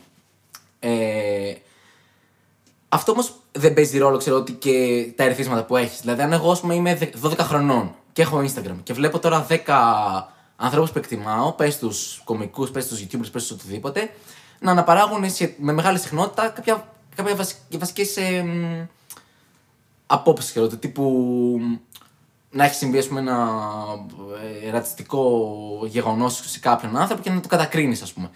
Δεν σου περνάει και το μήνυμα ότι, οκ, ναι, μάλλον δεν πρέπει να συμπεριφερόμαστε έτσι στους ξένους, στις γυναίκες, στον ένα, στον άλλον. Δεν, δεν νομίζω ότι είναι τόσο συνειδητό, αλλά αν έχεις όλη αυτή την πληροφορία συνέχεια, κάπως μετά αρχίζεις, λες, οκ, φτάνεις στα 16, 17, 18 και λες, οκ, δεν είμαι μαλάκας, ξέρω εγώ. Θα πάρω το, δεν θα βγω να πω γιατί τι φορούσε, γιατί προκαλούσε ή οτιδήποτε. Και όχι μόνο αυτό, προφανώς δεν θα. Θα προσπαθήσω ρε, να, να μην δω μια κοπέλα και θα της σφυρίξει στο δρόμο, ξέρω. Κατάλαβες τι εννοώ. ότι Θα σου Ναι, περάσει ένα μήνυμα ότι να είσαι άνθρωπος, ρε φίλε, να, να σέβεσαι τους άλλους ανθρώπους, ξέρω. Να μην είσαι μαλάκας. Ναι, ναι. Δεν ξέρω, εικασίες κάνω κι εγώ. Ε, σε ένα υποθετικό πλάνο ίσως να ισχύει. Ε, ί- ίσως, ρε παιδί μου, εγώ έχω βάλει στο μυαλό μου ότι έχει μεγαλύτερη επιρροή το οικογενειακό περιβα- περιβάλλον. Οκ, Παρ- σίγουρα. περιβάλλον, πήγα να πω. Ε, ε, έχω πάει Νέα Υόρκη. Ε, εσύ, δεν ξέρω κατά πόσο εγώ... Εγώ όταν εννοώ, εγώ εννοώ ένα πρόσωπο ψηφιακό που χρησιμοποιεί το Instagram και ανεβάζει περιεχόμενο. Ε, δεν ξέρω κατά πόσο εγώ επηρεάζω. Ε, εύχομαι, ούτε εύχομαι η αλήθεια είναι. Ο καθένας να το βρει λίγο μόνος του. Ναι. Ε, και δεν θέλω ποτέ να ξέρω ότι ήμουν ένας, ένα μέρος της μάζας και β- επειδή η- η μάζα έχει μεγάλη δύναμη, έχει τρομακτική δύναμη, κάπως έτσι επηρέασα το μικρό Γιαννάκι που με έκανε follow στο Instagram. Ε, θέλω μόνος του σκεπτόμενος κάποια πράγματα και χρειάζεται λίγο χρόνο μόνος σου ε, στη ζωή να αφιερώσεις για να καταλάβεις ότι κάποια πράγματα είναι λίγο λάθος. Δηλαδή, είτε, είτε σκεπτόμενος τα λάθη των γονιών σου, είτε σκεπτόμενος τα λάθη που συμβαίνουν στο, ε, στη μακροκοινωνία, όχι στη μικροκοινωνία που είναι η οικογένεια, το σχολείο κτλ. κτλ. Ε, πρέπει να, να αναλογιστείς λίγο μόνος σου τι εσύ πρέπει να κάνεις και τι βρεις, πού βρίσκεσαι, ποια είναι η θέση σου και πώς μπορείς εσύ να μην λειτουργείς κακοποιητικά προς τον άλλον. Γιατί δεν είναι μόνο η σεξουαλική παρενόχληση, είναι και άλλα πράγματα τα οποία τα κάνουμε και συμβαίνουν καθημερινά, τα βλέπουμε στα μέσα μαζικής μεταφοράς, ε, στους δρόμους. Ε, πρέπει λίγο να αναλογιστούμε. Δεν ξέρω ποι- αν έχει επιρροή βέβαια τόσο πολύ ένα προφίλ στο Instagram. Το σκέπτομαι τώρα δηλαδή. Ούτε εγώ το ξέρω και σου λέω εικασία κάνω και είναι πολύ δύσκολο. Κοιτάξτε, αλλά είναι όλα σχετικά. Δηλαδή τώρα και να πεις ότι, OK, συμφωνώ μαζί σου. Ο καθένας πρέπει να κάτσει και να πει, OK, τι κάνω, τι σκέφτομαι, οτιδήποτε. Αλλά βλέπεις κάποιος. Κάποιοι, κάποιοι άνθρωποι δεν έχουν στην κριτική ικανότητα να το κάνουν αυτό το πράγμα ή δεν το γυρνάνε ποτέ στον εαυτό τους. Δεν θα έπρεπε αυτό το ζήτημα π.χ. να, να λύσει. Ε, προφανώς. Δηλαδή σε προτεραιότητα ε, ε, τίθεται να, να οξύνεις την κριτική σου σκέψη. Ε, όπου αυτό νομίζω δεν είναι γονιδιακό, δεν είναι κινητής, είναι επίκτητο στοιχείο και θέλει χρόνο να αφιερώσεις πάρα πολύ με τον εαυτό σου ε, σε μια πιο, σε, έχοντας ένα μεγαλύτερο εσωτερικό διάλογο. Και με την ψυχοθεραπεία γίνεται αυτό, πιστεύω, όπου πάλι γίνεται μέσω της απομόνωσης, της ψυχικής απομόνωσης. Θέλει λίγο να αφιερώσεις χρόνο και να δεις πού βρίσκεσαι, τι κάνεις και πώς πράττεις εσύ. Και ύστερα δες και τι γίνεται γύρω σου Και κρίνε κιόλας, άμα θέλεις. Κρίνε, κάνε και την κριτική σου. Αλλά πριν κάνεις την κριτική ή πριν υιοθετήσεις μία κριτική και άποψη, πρέπει να κάνεις μία απόσταση από τα πράγματα. Αυτό πιστεύω. Οκ. Ε, θα κλείσω το TEDx μας εδώ. Τέλεια. Ε, θα συνεχίσω κάτι πιο ανάλαφρο για να μην κουράσει τον κόσμο. Χαίρομαι που συζητήσαμε αυτό το πράγμα. Ε, Θες να πούμε για την κομμωδία πάλι; Ναι, φυσικά. Ωραία, θέλω να μου πεις ποιο είναι το αστείο που σου άρεσε πάρα πολύ και δεν δούλεψε ποτέ. Έχεις κάποιο τέτοιο αστείο; Ε, όλα. ε, δεν δούλεψε ποτέ. Λοιπόν, είναι ένα μικρό act out νομίζω. Ε, εγώ έκανα πάρα πολλά, τα έχω βγάλει βέβαια αυτά. Ε, κάποιες πολύ μικρές έτσι, αυτοαναφορικές, ε, μικρά αυτοαφωνα- αυτοαναφορικά σχολιάκια. Και ε, είχα κάνει ένα μεγάλο έτσι act out για το πώς εγώ την κυρία Καλφοπούλου την τάπωνα και υπήρχε κάπου ε, σε ένα σημείο που το τράβαγα Τσούζει, πονάει, ποτέ δεν σταματάει. Και νομίζω εκεί απλά το κοινό ήταν τύπου, οκ, τι κάνει, τι φάση με την τύπισσα, ρε, γιατί έχει τόσο μένος. Και τα έχω βγάλει όλα αυτά. Εντάξει, οκ, δεν είναι κάποιο της προκοπής. Ε, κάποιο άλλο επίσης είναι αυτό που βγάζω βίντεο η βίντεο τον κόσμο που λέω Σας ευχαριστώ που ήρθατε από την πρώτη στιγμή, ξέρω εγώ, που Ναι, ανεβαίνω. ξεκινάει η παράσταση και βγαίνεις και λες: Ευχαριστώ πάρα πολύ που ήρθατε στο σόου Ναι, μου. ναι, ναι. Χωρίς να έχεις πει τίποτα. Κάτι το πρώτο που λες. Βλέπω παγωμένο το κοινό πάρα πολύ. Είναι αυτά που Αυτά μου γουστάρω άρεσε πάρα εγώ. πολύ εμένα. ρε φίλε. Και εμένα. Αλλά το κοινό νομίζω ότι είναι διατεθειμένο για άλλα πράγματα. Ε, Χωρίς αυτό να σημαίνει ότι αυτά τα άλλα πράγματα είναι ε, ήσσονος σημασίας ή κατώτερα ή δεν Ναι, ξέρω εγώ ναι, τι. ναι, ναι. Οκ. Δεν έχω κάτι άλλο. Α, κάτι, ένα, ε, κάτι αστεία με το Χίτλερ τώρα που γράφω δεν πάνε πολύ καλά. Ίσως θέλει ο Χίτλερ. Όχι, Ε, όχι εγώ. Υπάρχουν κάποιες λέξεις. Αυτό δεύτερη θεωρία στο βιβλίο, να το θυμάσαι αυτό. ναι. Ε, μ, υπάρχουν κάποιες λέξεις που αν τις πεις, για μένα, οτιδήποτε και να πεις μετά, ε, Βάλτος. έχεις χάσει το κοινό. Δηλαδή, ε, είναι ο Χίτλερ, που μπορεί να, μπορεί να είναι ξέρεις, πολύ καλό δημιουργημένο αστείο, ε, να, μην λες, να μην λες κάτι κακό, ξέρω εγώ, αλλά και πάλι ο άλλος που θα το ακούσει θα μαγκώσει, γιατί ε, σαν να χάνει την εμπιστοσύνη του ξαφνικά, κατάλαβες. Ναι. Τον έχεις χάσει εκεί. Ε, υπερβολικά σεξουαλικές λέξεις ναι, συμφωνώ, συμφωνώ. συμφωνώ. που δεν μπορώ, καν- δεν μπορώ να πω στο podcast. Ναι, φάση. και εγώ, και εγώ, γιατί είναι λίγο. α, σε βγάζει εκτός Ναι, ρε, θέση φίλε, ναι, ναι, ισορροπία αυτό ναι. το πράγμα. Και ασθένειες επίσης. Και ασθένειες, ναι, ισχύει. Πολύ σωστά. Ό,τι έχει να κάνει σχέση με το θάνατο. Μμμ, ναι, ναι. Ε, πα- είναι κάποιες καμουφλαρισμένες. Δηλαδή, έχουμε και στο σεξ και στο θάνατο. Υπάρχουν κάποιες λέξεις που επιτρέπονται. Δηλαδή, ξέρω Ναι. αν πεις. Ε, Καβλάδι, καλά, τώρα είναι σαν να λέμε στον αλγόριθμο του YouTube Shadow ban, shadow ban. γιατί έχουμε πει για γυναικοκτονίε, βιασμούς. Ε, τώρα θα πω άλλες πέντε λέξεις που είναι Hitler. Ε, είναι σαν να λέω στην Google, παιδιά, ορίστε το κανάλι μου, πάρτε το, δεν το θέλω άλλο. Giveaway το κανάλι. ναι, ναι. Τέλο πάντων, λοιπόν. Ε, το πουλήσει. ναι, π.χ. ας πούμε, μπορεί να πεις για. Μπορεί να πεις σεξ, μπορεί να πεις. Γαμάω, εισαγωγικά. Ναι. Ε, α, μπορεί να πεις ο θάνατος, νομίζω. Μπορεί να πεις λύκος, που είναι μια ασθένεια π.χ. Ναι. Αλλά αν πεις καρκίνος. Όχι, εκεί είναι, είσαι red flag. Ναι, είσαι, κατάλαβες. Οτιδήποτε και αν πεις. Δηλαδή Ναι. και ζώδιο να είναι αυτό που λες. Για κάποιο λόγο ο καρκίνος είναι στο υποσυνείδητό μας ταυτισμένο με το χειρότερο ναι, ναι. τέλος της ζωής. Ενώ αν πεις AIDS π.χ. Ναι, στο AIDS γιατί έχει το σεξουαλικό. Ναι.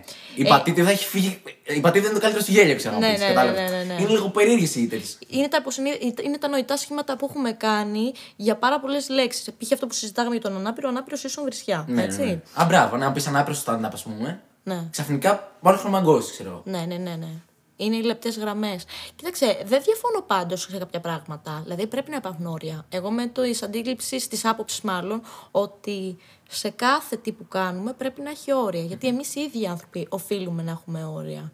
Αν, είχαμε, αν ζούσαμε μια ζωή χωρίς όρια, αυτή τη στιγμή, δ- αν αυτό το θεωρούμε χάος, χωρίς όρια, χωρίς όρια, θα ήταν ε, ε, δυστοπικό το, η εικόνα της Ελλάδας, δηλαδή, ή της κοινωνίας γενικότερα. Οφείλουμε να έχουμε όρια. Εντάξει, απλά πλε- αυτό ξαναγυρνάει στο πλαίσιο του ότι κα- δεν έχουμε κανονικοποιήσει κάποια πράγματα. Ναι. Δηλαδή. Σου λέω γιατί να ντραπείς να πεις τη λέξη καρκίνος, ξέρω εγώ; Ναι. Ε, γιατί να ντραπείς να πεις τη λέξη καρκίνος; Κοίταξε, συνήθως όσες φορές έχω ακούσει τη λέξη καρκίνος, ε, δεν έχει πάει καλά.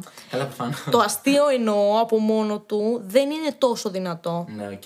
Είπε τη λέξη καρκίνος, δηλαδή δεν φταίει μόνο η λέξη, έφταιγε ολόκληρο το κείμενο που ήταν χάλια. Συνήθως αυτό έχει, έχει τύχει. Βέβαια, εδώ έχει κάνει πολύ καλό Jimmy Carr στο τελευταίο special, δεν ξέρω αν το είδες. Όχι, ρε, δεν το είδα. Τι έγινε, για πες. Ε, λέει, το, έτσι τελειώνει η παράσταση. Ε, να τη δείτε κιόλας, είναι, είναι καλός κωμικός.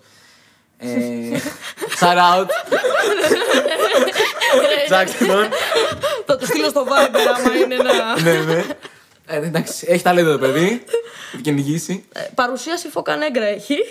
Και λέει βασικά αυτό ακριβώς, ότι είχε κάνει μια παράσταση καρκινοπαθής ναι. και ε, ε, ήταν headliner, έκλεινε τη βραδιά. Και του, παρα- τον παραξένευσε το πώς κανένας κωμικός δεν σχολίαζε το γεγονός ότι παίζει μες καρκινοπαθής. Και λέει, ξέρω, σε ένα συνάδελφο, λέει, θα πάω να το σχολιάσω. Του λέει αυτός μην το κάνεις, εγώ. Και εν τέλει ότι το κάνει και λέει ότι από εκεί που ξέρεις πήγαινε πολύ καλά, τους παίρνει όλους μαζί, κάνει δηλαδή όλοι του τον ελεύθερο στο δωμάτιο και γίνεται παραστασάρα, ξέρω εγώ. Και μετά το beat του καταλαβαίνει το γάμισε τελικά γιατί έκανε υπερβολικά πάρα πολλά αστεία. Δεν σου κάνω spoil, ό,τι στο γαμάει. Αλλά. Έχει ένα δίκιο ρε εσύ, ότι ξέρεις. Βρε, ναι. Ε, όταν είπα για όρια. Στο βρε, μάγκασα λίγο. Βρε, βρε σατανά, ναι. Α, λοιπόν, όχι, βρε, όντως. Και όταν είπα για όρια, δεν εννοούσα ότι κάποια πράγματα θα τα θάψουμε κάτω από τα χώματα ε, και δεν θα τα βρούμε ποτέ. Ε, εννοείται πρέπει να κάνουμε χιούμορ για τα πάντα. Το θέμα είναι το, το perspective με τα οποία θα Καλά, τα δούμε. προφανώς. Ναι, σε αυτό συμφωνώ και εγώ κάτι σχετικό. Και πρέπει να μιλάμε για τον ελέφαντα μες στο δωμάτιο, γιατί γίνεται και awkward όταν δεν μιλάμε γι' αυτό. Ναι, ναι. Εννοείται. Όχι, συμφωνώ πολύ. Ε, μ' αρέσει πώ είπα να ελαφρύνουμε τη συζήτηση. και είπες για καρκινοπάθηση. Τέσσερα λεπτά μετά. Οκ. Ε, Τι έχουμε τώρα να πιάσουμε; Παιδοφιλία. Νεκροφιλία. Ωραία. Θα ελαφρύνει όντως τώρα. Πώς διασκεδάζει η Δήμητρα Νικητέα; Και γιατί χρησιμοποιείς αγάμανικο εδώ πέρα χωρίς λόγο. Θυμάσαι αυτή τη σκηνή που περιέγραψε με τα ακουστικά στην άκρη; ναι. Ε, μ, μπήκα σε μια αυθυποβολή κάποια περίοδο ότι πρέπει και εγώ να διασκεδάσω με τον τρόπο με τον οποίο διασκεδάζουν όλοι. Μ, το έχω πάθει κι εγώ αυτό. Ε, και μπήκα, ε, χρησιμοποίησα και ένα λάθος τρόπο πέρα από το αλκοόλ και τα ναρκωτικά.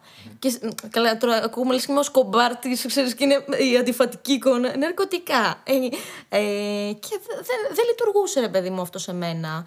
Ε, κατάλαβα ότι αυτός ο τρόπος διασκέδασης δεν μου ανήκει. Ε, δεν, δεν μπορώ να συνδεθώ, να καταλάβω τι συμβαίνει. Ε, βρήκα ανθρώπους που τέριαζα, δύο-τρία άτομα, max, και ε, χαλαρές στιγμές, τίποτα πολύ... Οικογενειακά, έτσι, στο σούνιο με Ναι, ναι, ναι. λίγο ψαράκι, να φάμε αυτά. Ε, τίποτα, αυτό, έτσι, λίγο ταινιούλες, χαλαρά. Όχι, όχι, για- δεν διασκεδάζω πάρα πολύ έντονα. Δεν έχω lifestyle τρομακτικό. Και θα με δεις με Μπορεί να είναι night και- stories, ε, Ναι. φωτογραφίες. Μπορεί να, δεν χρειάζεται να είναι απαραίτητα κάτι εξωτερικό. Μπορεί να είναι ρε παιδί μου. Π.χ. εγώ, ας πούμε. Πώς διασκεδάζεις εσύ, για πες. Ευχαριστώ πάρα πολύ για την ερώτηση. Τίποτα. Ε, εγώ π.χ. δεν ήμουν άνθρωπος που δεν έβλεπε ποτέ σειρές. Ταινίες, δεν έχω δει τίποτα στη ζωή μου. Οκ. Τώρα, ας πούμε, βλέπω, ξέρω, για να, και εγώ για να κάνω keep up με, τη, με τον έξω κόσμο, ας πούμε. Γιατί είναι- Καλά, έχεις και την εκπομπή. Με έχει σώσει, ρε. Με έχει σώσει. Ε, ότα, όλα, πλην της Marvel που τα είχα δει όλα, τίποτα δεν είχα δει. Ούτε φιλαράκια, ούτε μ, Harry Potter, ούτε Lord of the Rings. Θεωρείς ότι έχασες, είχες, με- είχες μεγάλη απώλεια στη ζωή σου; Όχι καθόλου. Ωραία, συμφωνώ πάρα πολύ. Συμφωνώ πάρα πολύ. Καταλαβαίνω ότι είναι ένας συνδετικός κρίκος. Αυτό είναι λίγο να σπάσει τον πάγο σε μια παρέα ή οτιδήποτε να γνωρίσει έναν άνθρωπο, ξέρω. Ναι, αλλά δεν είναι λίγο σαν να. σαν να, να έχεις ένα χόμπι απλά για να έχεις ανθρώπους. Ναι. Είναι περίεργο αυτό. Δεν ξέρω, μου φαίνεται λίγο, λίγο άβολο. Είναι λίγο. Από την άλλη, ε, π.χ. τώρα που τελειώνω το office, μου έχουν μείνει τρία επεισόδια, θα τα δω σήμερα. Πρέπει να είναι ελπίζω. γαμάτο, ε. Δεν το έχεις δει; Όχι, δεν το έχω δει. Office. Ξεκινά το χθες, ρε. Ε, με έχουν, έχω φάει τρελό κράξιμο ως κωμικός που δεν έχω δει. δεν είναι Office. γάμα το αν είσαι κωμικός, Γιατί δεν είναι η ανάπτυξη των χαρακτήρων Είναι τρομακτικά καλή. Ε, δε, γυρνάς σπίτι και δε, ξεκίνα το. Ε, όλοι λένε ε, The Office, δηλαδή που, που ζεις, είναι ο τόμος της κομμωδίας. Πώς και δεν το έχεις δει; Έλα μου ντε, δεν κάθομαι. Εγώ Είναι, έχω. είναι, είναι μια σεζόν, το καταλαβαίνω. Και Δεν εγώ ήμουν κάθομαι. στη φάση δεν θα το δω ποτέ. Με Δεν πίεσαν. Ε, Ξέρεις πώς ξεκίνησα. Ήμουνα στο ξεχικό μου με τον αδερφό μου και τον πατέρα μου. Στο Σούνιο ψαράκι Ψαράκι οικογενειακά. κανονικά, ναι. Πήγαμε και καρία μετά, πήγαμε και για mountain bike στην Πάρνηθα. Ναι. Τέλος πάντων. με leasing cars. ναι, ναι, ναι. Τρακτεράκι. Ε, και είμαι στο ξεχικό μου ε, και η κατάσταση είναι τραγική. Έτσι, εντάξει, εγώ, ο αδερφός μου και ο πατέρας μου, η χειρότερη παρέα που μπορεί να υπάρξει Τρελό παρέα. στο σύμπαν. Ε, και βαριέμαι φουλ. Τέλος πάντων, Ο αδερφός μου είναι κολοπρίχτης γενικότερα, αλλά είναι καλό παιδί. Ε, Εμπενές. είναι καλό παιδί ο αδερφός μου. Ε, αλλά αν του μπει μια ιδέα στο κεφάλι, σε σπαμάρει full μέχρι να το κάνεις. Όχι, ρε. Ναι.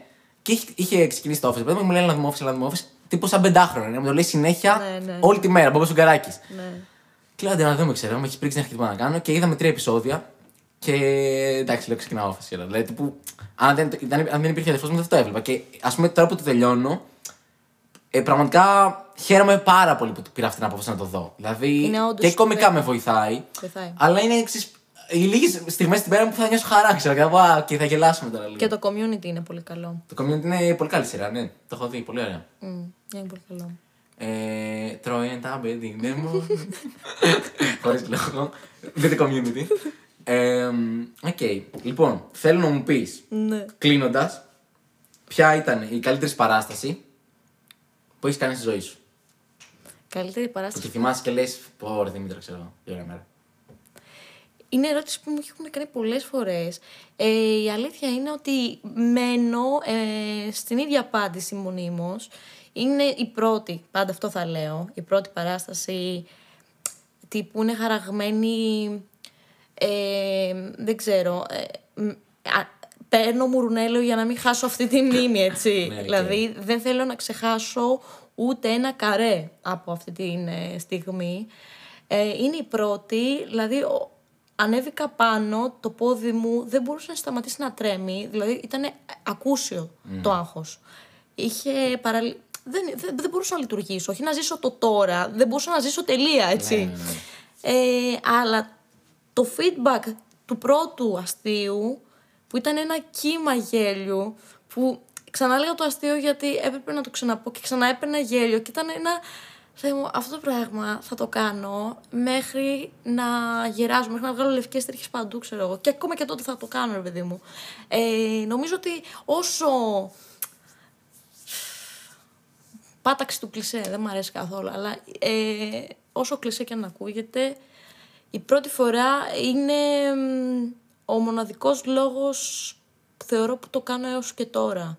Γιατί αν τα είχα πάει σκατά, ή με την ψυχολογία που είχα και με τη δυναμική ως χαρακτήρα που είχα, ε, δεν θα συνεχιζα Θα με, δεν, είχα, δεν θα είχα ζήλο. Ε, και άλλη παράσταση που είχε πάει έτσι εξαιρετικά, ρε παιδί μου, ήταν... ε, που είχε πάει πάρα πολύ ωραία. Είχε πάει στο, στο ρο, στο ρο που όμως; Τώρα το τελευταίο. Όχι στο τελευταίο, στο φεστιβάλ του Λάμπρου. Που ήταν, ξέρω εγώ, 600 άτομα. Ήταν δηλαδή κοινό το οποίο δεν είχα παίξει εγώ ποτέ Ε, τρελός κόσμος. τρελός κόσμος και άκουγες τα γέλια με συχνότητα, λες και έχεις αγοράσει, ξέρεις, ειδικό ακουστικό. ρε παιδί μου. Ήταν τύπου το γέλιο έμπαινε κατευθείαν τύμπανο. Ρε, στα τόσα άτομα σε πίνει, είναι αυτό που λες. Είναι κυριολεκτικά ένα κύμα. Δεν είναι ότι το, το λες μεταφορικά. Νιώθεις πραγματικά, δεν ξέρω. Ταλάντωση. Σαν, σαν, ναι, ταλάντωση. Νιώθεις σαν κάτι να σε χτυπάει. Ναι. Σαν ένα γούφερ να χτυπάει πάνω σου. Ναι ρε εσύ. Και είναι. Δεν περιγράφεται με λέξεις. Καγκουριλίκια με γέλια. Δεν περιγράφεται. Άστο. Δεν περιγράφεται. Ε, με ρώτησες χειρότερη; όχι, αλλά αν θες να πεις, μπορεί να όχι, πεις. όχι, δεν θέλω. Ήταν παραστάσεις μας έτσι. Ήταν στο ρομάντσο. δεν Όχι, μπορούσα να σε όχι, βλέπω κάθε Τετάρτη. όχι, όχι. Πέρασα πολύ ωραία, ρε. Ήταν ωραία. Ήταν πολύ ωραία. Έχεις κάτι να πεις ε, εδώ στον κοσμάκι. Ε, ε, να πεις τίποτα. Έχω να πω ότι είχαμε κάνει πέντε παραστάσεις το καλοκαίρι, ήταν πολύ σημαντικές για μένα, γιατί ήταν πρακτικά οι πρώτες μετά από 1,5 χρόνο εγκλισμού. Ναι, Σωστά, ναι, δεν ναι, λέω. ναι, Ναι. έχεις δίκιο. Ε, οπότε ήταν πολύ μεγάλη ανάγκη να παίξουμε. Ε, και για εμένα νομίζω ότι ήταν αυτό που θα αναπολώ πάντα, ρε παιδί μου, ότι ήταν πολύ σημαντικό βήμα στην καριέρα μου. Γιατί τελείωσε, τελείωσα ας πούμε, το stand-up πριν ξεκινήσει ο κορονοϊός, παίζοντας ένα 30 λεπτό σχετικά μέτριο. Μεσολάβησε όλη η καραντίνα, στην οποία εγώ ανέβηκα και ιντερνετικά γιατί έκανα διάφορες εκπομπές και άρχισα να παίρνω και ένα hype. Άρχισα να έγραφα αρκετά η αλήθεια στην, στην καραντίνα, ειδικά στην πρώτη. Ε, αλλά δεν είχα κάνει το step up. Αυτό που λέγαμε στην αρχή του podcast. Δεν είχα κάνει το step up να παίξω παραπάνω, γιατί φοβόμουν. Και ξέρω εγώ με, με κάποιες συνθήκες τέλος πάντων να λέω τα πολλά που αποφάσισα να το τρέξω λίγο πιο μόνος μου. Ε, ή- έπαιξα, ας πούμε, παίζαμε μαζί 45-50 λεπτά έπαιζα και ήταν σημαντικά το βήμα να δω αν μπορώ να κάνω solo. Ε, δεν μπορώ, ξέρω. Που ήταν ο μεγαλύτερος, το μεγαλύτερο μου όνειρο, ας πούμε. Ε, και εκεί νιώθω ότι έσφιξα λίγο τα κείμενα. Περισσότερο έσφιξα λίγο το, το ρυθμό, το να, γιατί είναι πολύ κουραστικό και πολύ δύσκολο από τα 20 τα 30 να παίζεις στα 50. Ναι, ρε, εσύ. Από Είναι το- άλμα. Ναι, είναι άλμα τρελό. Το- Ολυμπια... ε, Ολυμπιονίκη, ρε, άλμα αυτό. Και ακόμα και το πώς πώς θα αντέξεις και θα πέσεις κάτω νεκρός από την κούραση. Δηλαδή, το, εγώ θυμάμαι ότι η πρώτη παράσταση που κάναμε που έπαιξα 50 λεπτά. Ε, ένιωθα στη σκηνή ότι δεν μπορώ να μιλήσω άλλο. Δηλαδή, ήμουνα, είχα δώσει όλη την ενέργειά μου. Το πώς θα διαχειριστεί την ενέργειάς σου είναι πολλά πράγματα. Ε, και ήταν εκεί, ξέρεις, που λέω: OK, αφού μπορώ να παίξω 50 λεπτά και βγαίνει OK, ε, μπορώ να κάνω και solo, ξέρω. Και εκεί βάλω το στόχο ότι ξέρω σε 4 μήνες ε, θα το κάνω. Οπότε με βοήθησε πολύ. Ναι. Ήταν αρκετά βοηθητικό. Ε, και για μένα ήταν αρκετά βοηθητικό. Και νομίζω από εκείνη τη στιγμή, μετά ακολούθησε και η περιοδία με το ΜΕΤΑ, ε, με την Ήρα. Μπράβο, ναι. Ε, εκεί έγινε ένα κλικ να πάει λίγο καλύτερα η performance μου με περιοδεία, γιατί είχα, με στην περιοδεία και υπήρχε ένα μόνιμο άγχος ότι την επόμενη μέρα ξαναπαίζω και δεν θέλω να ξαναφάω θανατικό, Ναι, έτσι, ναι, ναι. σε τόσο κόσμο, σε μια οργάνωση που, οκ, ε, πληρώνουμε πάρα πολύ καλά γι' αυτό, Δε- δηλαδή ε, νιώθα ότι ήμουν ασυνεπής τελείως. Και υπήρχε όντως μικροανεβάσματα, μικροαλματάκια. Το solo βέβαια ε, Δεν έχει σημασία. Να ξέρεις ότι εγώ. σε δεν χε- το έχω, δεν το έχω. Θα έρθει. Να ξέρεις ότι σε χαίρομαι πολύ. Άσε ρε. Ε, σε πιστεύω πάρα πολύ κομικά και πιστεύω ότι είσαι πολύ ταλαντούχα. Και στο λέω και δημόσια, το έχω πει και πολλές φορές από κοντά. Και εσύ Σπίλιο. Δεν το λέω γι' αυτό. Ε, και πιστεύω ότι θα πας πολύ ψηλά και όσο κόσμος βλέπει το podcast να ακολουθεί τη Δήμητρα είναι πολύ αξιόλογος άνθρωπος και κωμικό. Και θέλω να πεις λίγο που θα σε βρούμε αυτή την περίοδο. Ετοιμάζει ένα ευρωπαϊκό tour με την Ήρα από ό,τι ξέρω. Στο ψυχιατρείο. Ε, θα με βρείτε πού; Λοιπόν, θα με βρείτε ως opening act στην παράσταση της Ήρα, Κατσου- Ήρας Κατσούδα στο θέατρο Αλκμη... Αλκμη- ε, δεν, ξε- δεν μπορώ να μιλήσω. Ε, οκ, είναι ξεκάθαρο ότι δεν έχω κάνει κάποιο άλμα στην άρθρωση σίγουρα. Ε, θα με βρείτε ως opening act στο θέατρο Αλκμήνης στην παράσταση της Ήρα Κατσούδα, Ήρας Κατσούδα ε, για γυναίκα καλή είναι ε, και επίσης έχουμε ε, ευρωπαϊκή περιοδία μαζί με την Ήρα Τρελό. Τώρα, πού και πότε, Μάιο η απάντηση είναι και το πού, ε, ε, τι που είναι μάθημα γεωγραφίας, δεν κάνω πλάκα. Αλήθεια. Είναι ε, Μάλτα, ε, Βιέννη, ε, Βερολίνο, Όπως σας ζηλεύω ε, full. Στοχόλμη, ε, Άμστερνταμ, Κοπεχάκη, ε, ε, παίζει να παίξει και κανένα Παρίσι. Ε, δε- δε- είναι... Μπορείτε να με πάρετε, σας παρακαλώ. να Σε κουβαλάτε τις βαλίτσα. βαλίτσες, κάτι τέτοιο, ναι. Ρε, είναι τύπου. Δεν δε, παίζει να μην το ξανακάνω ποτέ στη ζωή μου αυτό. Καλά, παίζει ένα full κουραστικό. Εγώ πήγα τώρα πέντε μέρες κομμωτινή, Θεσσαλονίκη, Ναι, ρε. Ξάνθη, Φλόρινα. Με σπίτι θα πάμε. Και γυράσαμε να μάθω την πέμπτη μέρα και του λέω μπρο. Εντάξει, παράτα τα όλα, κόβουμε το stand-up, δεν γίνεται. Και κάναμε τώρα χιλιόμετρα κάθε χιλιόμετρα. Ναι. Εσύ θα πετάς με αεροπλάνα, το ένα το άλλο. Θα, θα φύγουμε με φριμπόδοντα, ε, με φριμπόδοντα ρε, γιατί δεν, δεν πιστεύω θα, θα αντέξω εγώ όλη αυτή την Θα είναι πολύ ωραία ιστορία. εμπειρία πάντως. Είναι πολύ ωραία εμπειρία. Είναι μεγάλο βιογραφικό. Ισχύει. Είναι μεγάλο. Λοιπόν, Δημήτρη, σε ευχαριστώ πάρα πολύ που ήσουν σήμερα. Εγώ εδώ. ευχαριστώ. Ήσουν ατέλειος. Ελπίζω να πέρασες καλά. Ε, πέρασα τέλεια. Ε, ευχαριστώ για τη συζήτησή μας. Ε. Λοιπόν, ήταν η Δήμητρα, Νιου. ήμουν ο Σπίλιος και δεν παίζει άλλος podcast. Θα τα πούμε ή στο επόμενο επεισόδιο ή θα τα πούμε στους δρόμους. Καλή συνέχεια. Αγρά.